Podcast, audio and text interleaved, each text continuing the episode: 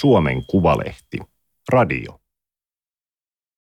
Valioesseet 2023.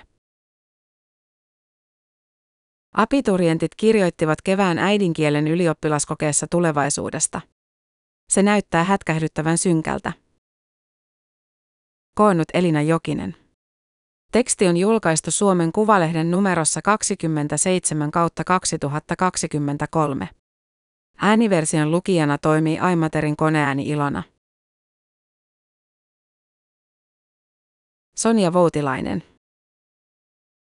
Lapinlahden lukio ja kuvataidelukio. Maailmanlopun taidekalleria ja Matti, Liisa ja Leena. Tyhjässä taidekalleriassa ovat Matti, Liisa ja Leena. Legendan mukaan kaikki heistä kuolevat teatraalisessa maailmanlopussa, ihmiskunnan virheiden jumalallisessa loppunäytelmässä. Vanhin heistä täyttää tänään 18, hänen syntymäänsä on kuitenkin tyhjänpäiväistä juhlia. Näytös on jo ohi. Heillä ei ole tulevaisuutta. Nykymedia kirjoittaa päivä päivältä tästä samasta tragediasta, aivan kuin sillä olisi jotakin uutta sanottavaa. Kaikki on kuultu jo.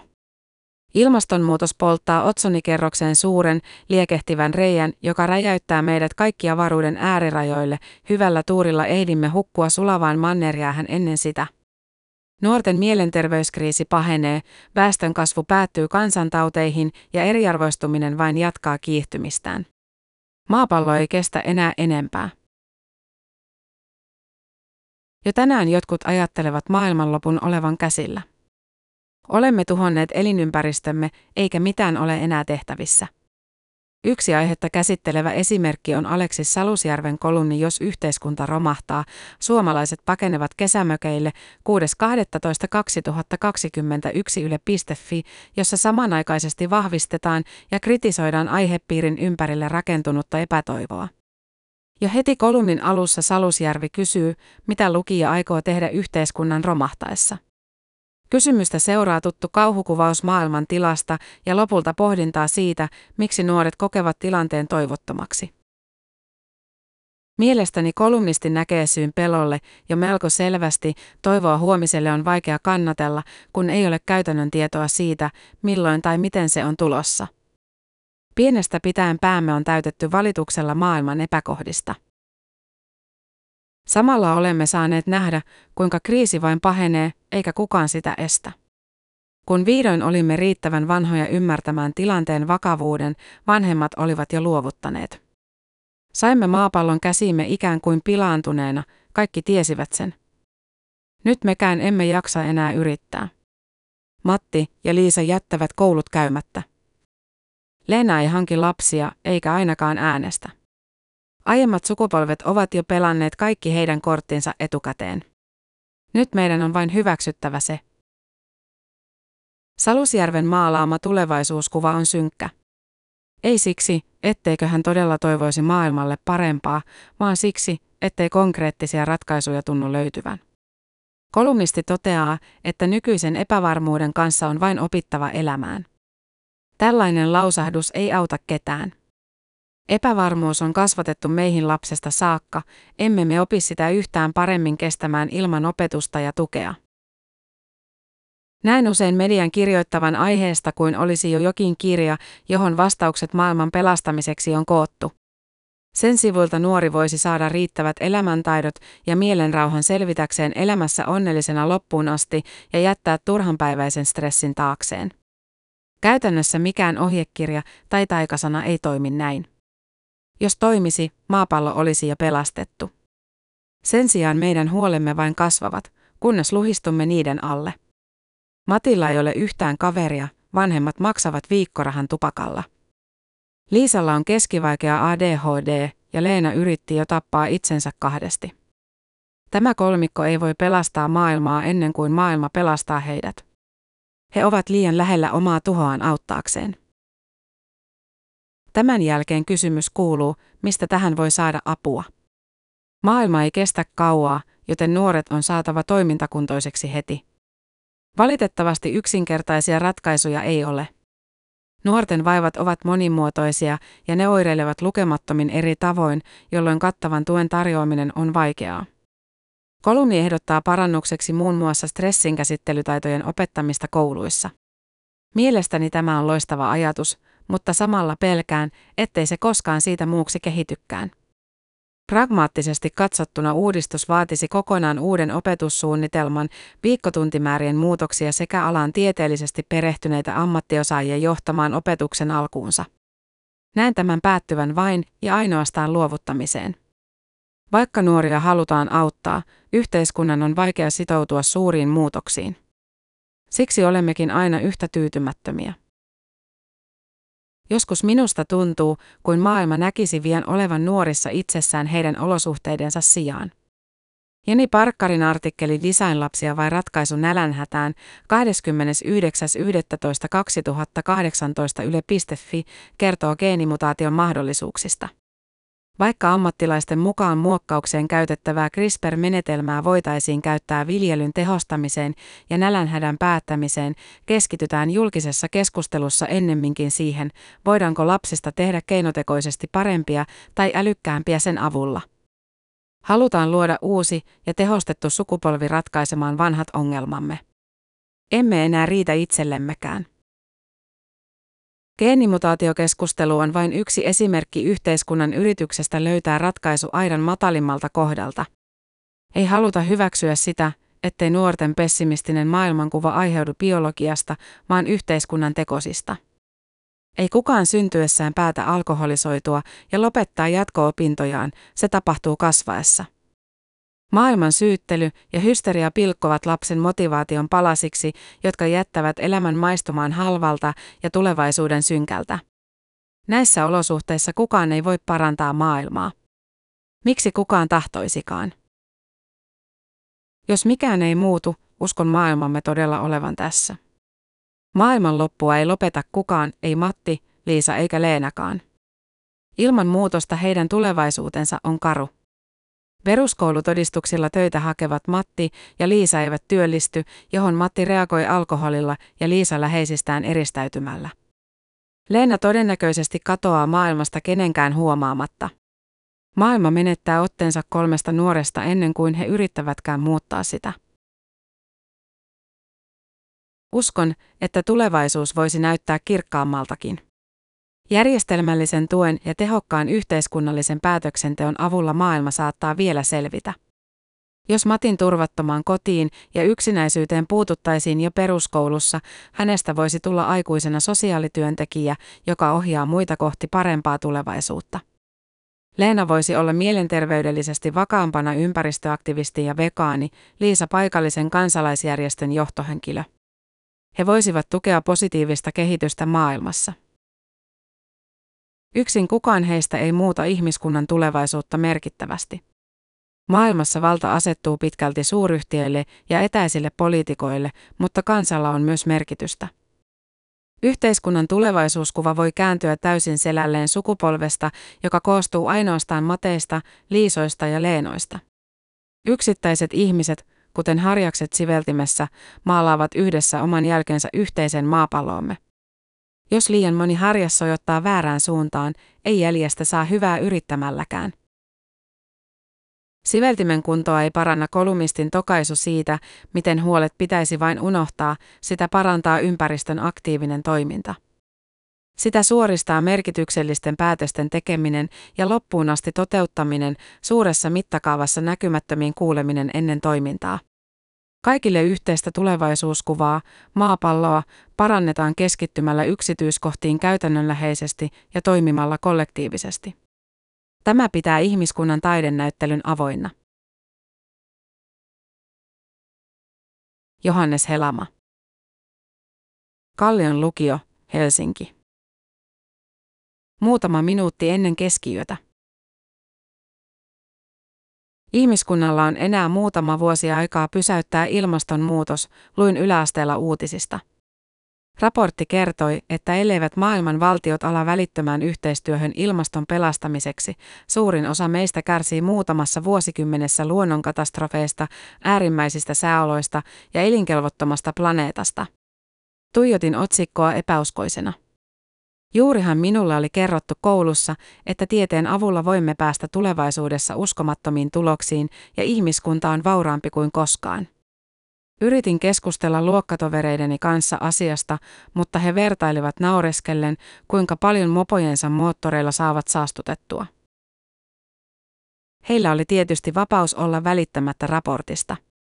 Meillä kaikilla on vapaus valita yksityisauton ja julkisen liikenteen välillä, lihan ja tofun välillä, ympäristötietoisuuden ja välinpitämättömyyden välillä. Ilmastonmuutoksen yhtenä ratkaisuna pidetään kulutusvalintoja, jolloin ilmastoystävällisyys on kuluttajan vastuulla. Yksilölle muutoksen tekeminen on kuitenkin haastavaa ja usein mahdotonta, koska tottumuksista on vaikea luopua ja ilmastolle haitalliset tuotteet ovat usein kaupan hyllyn halvimpia. Vastuu voi myös lamauttaa. Jos koko ihmiskuntaa uhkaava kriisi näyttäytyy yksittäisten ihmisten vastuuna kierrättää ja ajaa enemmän polkupyörällä, saattaa tuntua helpommalta jättää koko aihe huomiotta. Markus Simonin kirjoittamassa artikkelissa tulevaisuustutkija Markko Vilenius tietää, että kymmenen vuoden päästä elämme täysin erilaisessa maailmassa. Suuri herääminen on selvästi tapahtumassa. Yle 4.8.2019 tulevaisuustutkija Markku Vilenius kertoo näkemyksiään ilmastonmuutoksesta. Hänen mukaansa olemme jumissa perustarpeiden ylityydyttämisen vuoksi ja ylimääräisen krääsän ostaminen, ylensyönti ja ylikuluttava elämäntapa ovat syynä ympäristöongelmiin.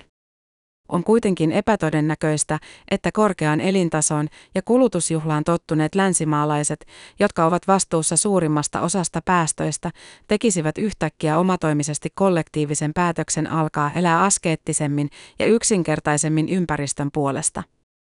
Kukaan ei halua luopua saavutetuista eduista, eikä suurin osa ihmisistä näe omilla toimillaan riittävän suurta merkitystä. Vilenius esittää ratkaisuksi valtiollisia toimia, sillä Suomen kaltaisella maalla olisi resurssit kokonaisvaltaiseen loikkaan ilmastonmuutoksen torjunnassa. Hän listaa ratkaisuiksi lainsäädännön, toimintamallien ja verotuksen muuttamista kohti ympäristötavoitteita. Monin mielestä emme kuitenkaan saisi päätyä minkäänlaiseen valtion kontrolliin, sillä se rajoittaisi länsimaalaisen kulutuskulttuurin myötä tärkeäksi noussutta perustarvetta, liberalismia. Päättäjät saattavat viivyttää ilmastotoimia myös äänestäjiensä miellyttämiseksi ja omankin elintasonsa säilyttämiseksi. Suomen kansanedustajista suurin osa on keski-ikäisiä tai sitä vanhempia, joten he eivät edes tule näkemään päätöstensä seurauksia.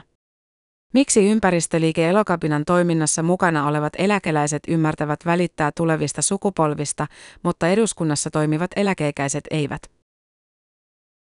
Ilmastonmuutosta koskevat raportit ovat vuosi vuodelta huolestuttavampia. Ihmiskunnan tuhoa mittaava tutkijoiden kehittämä maailmankello on viisareinen jatkuvasti lähempänä keskiyötä eli maailman loppua tällä vuosikymmenellä pääosin ilmastokriisin eikä ydinsodan uhan takia. Samalla ilmastokriisistä on tullut politiikan rajalinja, joka toimii puoluepolitiikkaa määrittävänä ja puolueita jakavana tekijänä, ikään kuin ei olisi kyse koko yhteiskuntaan vaikuttavasta ilmiöstä. Valtiolla on paljon enemmän valtaa kuin yksittäisellä ihmisellä tai ihmisryhmällä. Valtio tarvitsee myös kansalaistensa tuen ja demokraattisesti valitut päättäjät, mutta demokratiakin on ilmaston tavoin kriisissä. Monet kokevat äänestämisen hyödyttömäksi ja mahdollisuutensa vaikuttaa olemattomiksi, koska eivät koe omaa poliittista toimijuuttaan merkittävänä tai näe eduskunnan voivan saada aikaan merkittäviä muutoksia. Monille ilmastopolitiikka on itsessään uhka, koska se saattaa viedä esimerkiksi maanviljelijöiltä elinkeinoja tai rajoittaa kulutustottumuksia. Toivottomat tulevaisuuden näkymät lamaannuttavat ihmisiä ja polarisoivat politiikkaa. Nuoret ovat jakautuneet kahtia ilmastonmuutoskeskustelussa. Suurin osa on luultavasti tietoinen elinaikanamme tapahtuvista suurista muutoksista, mutta osa on päättänyt olla välittämättä ja suhtautua kaikkeen nihilistisesti, osa etsii vaikuttamismahdollisuuksia kriisin ehkäisemiseksi. Jotkut keskittyvät ratkaisujen pohtimiseen, päättäjille viestimiseen ja mielenosoittamiseen, mutta aktivismia jaksaa tehdä vain pieni osa väestöstä. Elokapina liikkeen ympäristöaktivistit vaativat välittömiä ilmastotoimia ja laajempaa demokratiaa mahdollisimman tehokkaiden ilmastotoimien varmistamiseksi. Nuoria kuitenkin yhdistää usein epätoivo, sillä tulevaisuus ei vaikuta kovin valoisalta. Monet kokevat populistisen ja kärjistetyn politiikan kaikista lähestyttävimpänä, koska se tuntuu kansantajuiselta ja siten antaa toivoa omiin vaikutusmahdollisuuksiin ja tulevaisuuteen. Suomen ulkoministeriön julkaisemassa informatiivisessa videossa Supersankarihommia ja kestävää kehitystä 2030 julkaistu YouTubessa 4.3.2019 luetellaan YK Agenda 2030 toimintaohjelman tavoitteita, joissa myös ilmastonmuutoksen ehkäisyyn liittyvät toimet näkyvät selkeästi. Videon lopussa vastuuta siirretään myös arjen sankareille eli katsojille, joilla on oma osansa muutoksen aikaansaamisessa. Ihmisiä osallistumaan kehottava retoriikka on ristiriidassa sen kanssa, että monesti kansalaisten suurimmat vaikutusmahdollisuudet ovat muutaman vuoden välein äänestäminen sekä kulutusvalintojen tekeminen. Jos demokratiaa laajennettaisiin esimerkiksi erilaisten kansalaisfoorumien kautta, ihmiset luultavasti kokisivat oman poliittisen merkityksensä suurempana ja asioita voitaisiin edistää tehokkaammin ja useampi näkökulma huomioiden. YK on asettamat tavoitteet koko ihmiskunnan olojen parantamiseksi ovat kunnianhimoiset ja maalaavat kuvaa tasapainoisemmasta ja onnellisemmasta tulevaisuudesta, mutta on tavoitteisiin sitoutuneiden valtioiden vastuulla tehdä konkreettisia toimia niiden eteen. Valtiot ovat kuitenkin usein hyvin vastahakoisia asettamaan ilmastotoimet prioriteetiksi, erityisesti jos se tapahtuisi talouskasvun kustannuksella. Jotta muutos olisi oikeudenmukainen ja tarpeeksi tehokas, sen ei pitäisi riippua pelkästään yksilön valinnoista tai hallituksen linjasta, vaan osallistaa ihmisiä laajemmin päätöksentekoon ja tehdä poliittisesta toimijuudesta helpompaa. Tulevaisuutta ei rakenneta pelkästään markkinatalouden tai vanhojen rakenteiden varaan. Mahdollisimman suuri määrä ideoita takaisi mahdollisimman suuren määrän ratkaisuja. Toivon, että ennen kuin maailmankello saavuttaa keskiönsä, pystymme sekä yksilön että valtion tasolla pääsemään irti ilmastolle haitallisista normeista ja etsimään uusia toimintamalleja ja ratkaisuja. Olen istunut elokapinan mukana keskelle Mannerheimin tietä ruuhka-aikaan.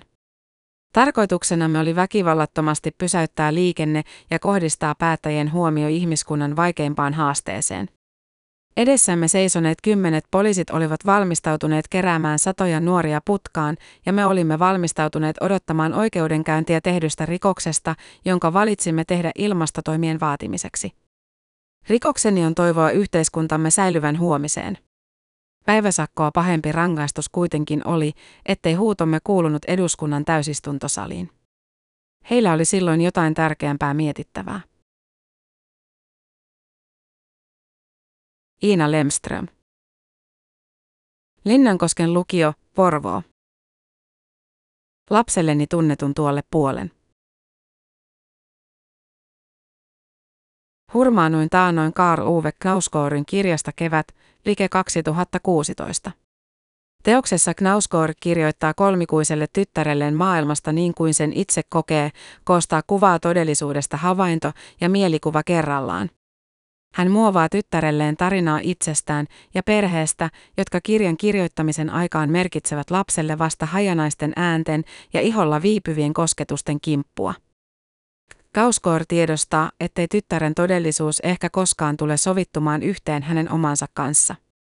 Siitä huolimatta hän jatkaa, sillä kirja on myös suurennuslasi, linssi, jonka läpi tarkastella nykyhetken suhdetta tulevaan. Useimpina hetkinä pystyn vaivatta kuvittelemaan itseni äidiksi. Jostain syystä ajatuksen kirjoittaminen näkyväksi tuntuu uskalialta, pelottavaltakin.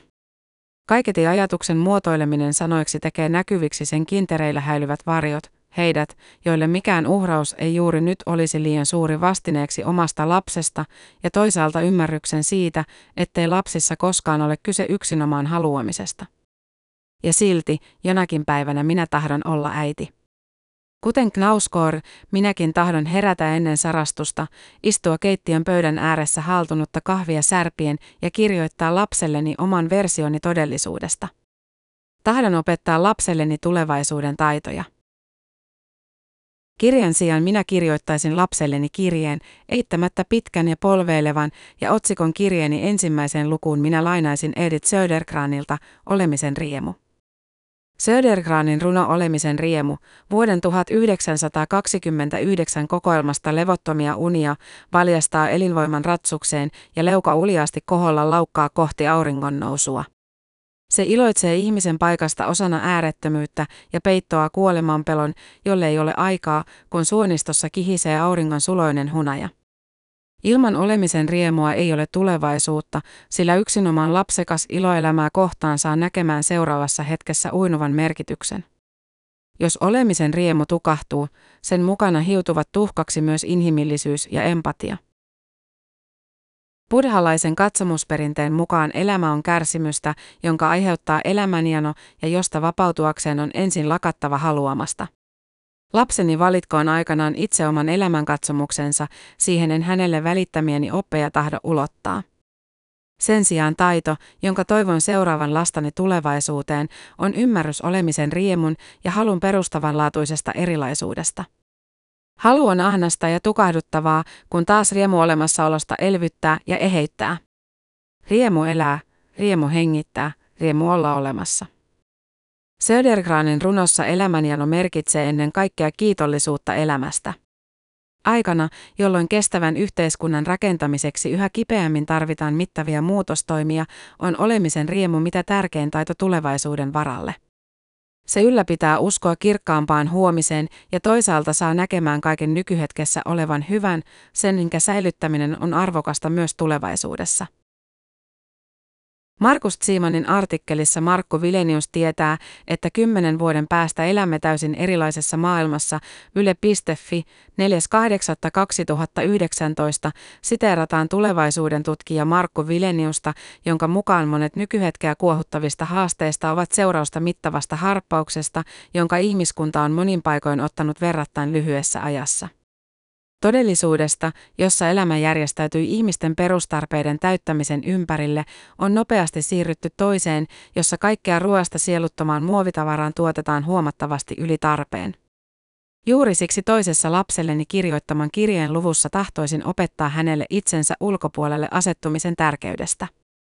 Lempeän huvittuneesti hymähtäisin oman nuoruuteni aikaisille keskusteluille, joissa kysymykset kuluttamisen vähentämisestä ja oman elintavan sopeuttamisesta muuttuneisiin elinolosuhteisiin uskallettiin esittää vasta sivulauseissa. Ehkä lapseni tulee lukemaan kuvausta niin kuin minä nyt luen kuvauksia omien vanhempieni nuoruudesta, kiinnostuneena ja sittenkään täysin tavoittamatta tuon jo nykyhetkeltä sulkeutuneen ajan ydintä. Kun lapseni lukee kirjettä, vallitseva elämäntapa on ehkä jo muovautunut sellaiseksi, jossa edistetään yhteistä hyvää itsekään oman edun tavoittelun sijaan. Silloin lapseni tuskin käsittää yhteisen edun tavoittelua taidoksi, jonka kirjettä laatiessani koin arvokkaaksi opettaa, saati osaa kuvitella aikaa, jolloin sellaiseen vielä suhtauduttiin epäillen. Ylen uutisten artikkelin mukaan aiempi perustarpeiden tavoittelu on suuntautumassa mielekkyyden tavoitteluun. Meille ei enää riitä, että huolehdimme pelkästään perustarpeista. Olemme ihmisinä kasvaneet sen ohi, tulevaisuuden tutkija Markku Vilenius selvittää. Millaisia taitoja lapseni tulee tarvitsemaan tulevaisuudessa, jossa selviytymisen tavoittelu ei enää ole itseisarvo, ajassa, jossa elämän perusedellytykset ovat siinä määrin turvatut, että mielekkyyden tavoittelu on ylipäätään käynyt mahdolliseksi. Kun jonakin päivänä istun laatimassa lapseni kirjettä, minun on eittämättä muistettava evästää hänet nöyryydellä. Minun on kerrottava hänelle omista vanhemmistani, isovanhemmistani ja kaikista heitä edeltäneistä, toinen toistaan hiljaisemmista sukupolvista. Minun on kirjoitettava näkyväksi se yritysten ja erehdysten suunnaton vyyhti, satojen vuosien mittainen kappale historiaa, joka nyt mahdollistaa lapselleni hänen ainutlaatuisten mieltymystensä tavoittelun. Vain siten lapseni oppii sovittamaan oman turvatun todellisuutensa osaksi sukupolvien vaiheikasta jatkumaa ja syleilemään täydellä palolla niitä suunnattomia mahdollisuuksia, jotka esiäidit ja isät ovat hänelle ponnisteluillaan suoneet. Tämän jälkeen voin valaa lapseeni pohjatonta uteliaisuutta elämää ja kanssaihmisiä kohtaan. Voin kyllästää hänet luovuuden palolla ja rohkeudella luottaa siihen, että hänen mieltymystensä tavoittelulla on esivanhempien yksimielinen hyväksyntä. Uteliaisuudestaan ja luovuudestaan käsin lapsellani on kaikki edellytykset tavoitella oikeudenmukaista yhteiskuntaa, sovittaa itsensä sen merkitykselliseksi osaseksi. Knauskoorin kirja Kevät on osa vuodenajat sarjaa, jota hän työsti kappale kerrallaan tyttären ollessa ensin rypäs hiljattain jakautumaan alkaneita soluja ja myöhemmin osa käsin kosketeltavaa todellisuutta, lihaa ja verta. Knauskoorin teos valmistui hitaasti ja samalla tavalla kiireettä tulee valmistumaan myös minun lapselleni kirjoittama kirje. Aamujen edetessä ja aurinkolaikkien kivutessa keittiön seinille yhä aiemmin lähestyy kirjeeni vääjäämätöntä loppuaan.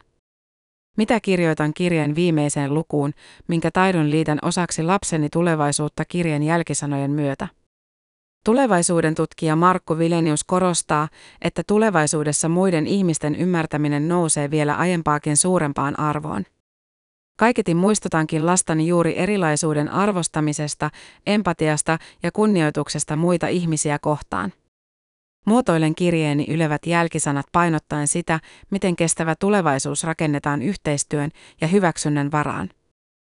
Auringon ollessa jo korkealla siteeraan loppuun Edith Södergranin runoa tulevaisuuden kulkue vuoden 1929 kokoelmasta levottomia unia.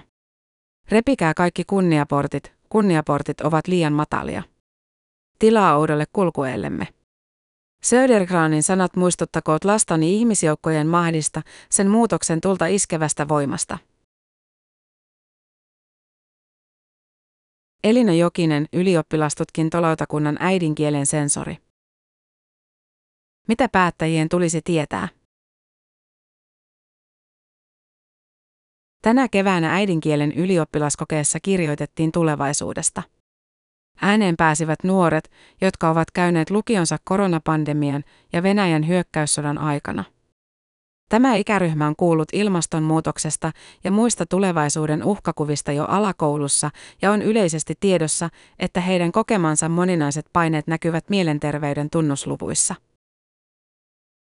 Silti tulevaisuuden kuvien synkkyys hätkähdyttää, esimerkiksi kategorinen, eettisesti perusteltu päätös olla hankkimatta lapsia toistuu niin monessa tekstissä, ettei se voi olla sattumaa. Toisaalta vastuullisuuden vaihtoehto, kyynisyydellä ryyditetty hedonismi, ei sekään kuulosta hyvältä. Millainen on maailma, jossa toisille millään ei ole enää mitään väliä ja toiset musertuvat huoliensa alle? Esseessään Maailmanlopun taidekalleria ja Matti, Liisa ja Leena Sonja Voutilainen maalaa harkituin siveltimen vedoin näkyviin kuvan taakkansa alle luhistumassa olevista nykynuorista. Johannes Helaman asiantuntevassa ja analyyttisessä tekstissä muutama minuutti ennen keskiyötä. Äänen pääsee elokapinan osallistunut nuori. Mitä mielenosoittajilla olisi ollut sanottavana, jos he olisivat tulleet kuulluiksi? Kolmas valioesse on poikkeuksellinen, koska siinä avartuu toivon näkökulma. Lapselleni tunnetun tuolle puolen Iina Lemström uskaltaa pohtia, millaisia arvoja ja ajatuksia hän haluaisi lapselleen välittää. Kokonaisuudessaan kevään 2023 ylioppilastekstit ovat yhteiskunnallisesti merkittävä aineisto, johon soisi yksittäisen tutkijan tai tutkimusryhmän tarttuvan. Jos jostain, niin tämän joukon tulevaisuuden suunnitelmista myös uuden hallituksen olisi syytä olla tietoinen. Tämä oli Suomen Kuvalehden juttu valioisseet 2023. Ääniversion lukijana toimi Aimaterin koneääni Ilona. Tilaa Suomen Kuvalehti osoitteesta suomenkuvalehti.fi kautta tilaa.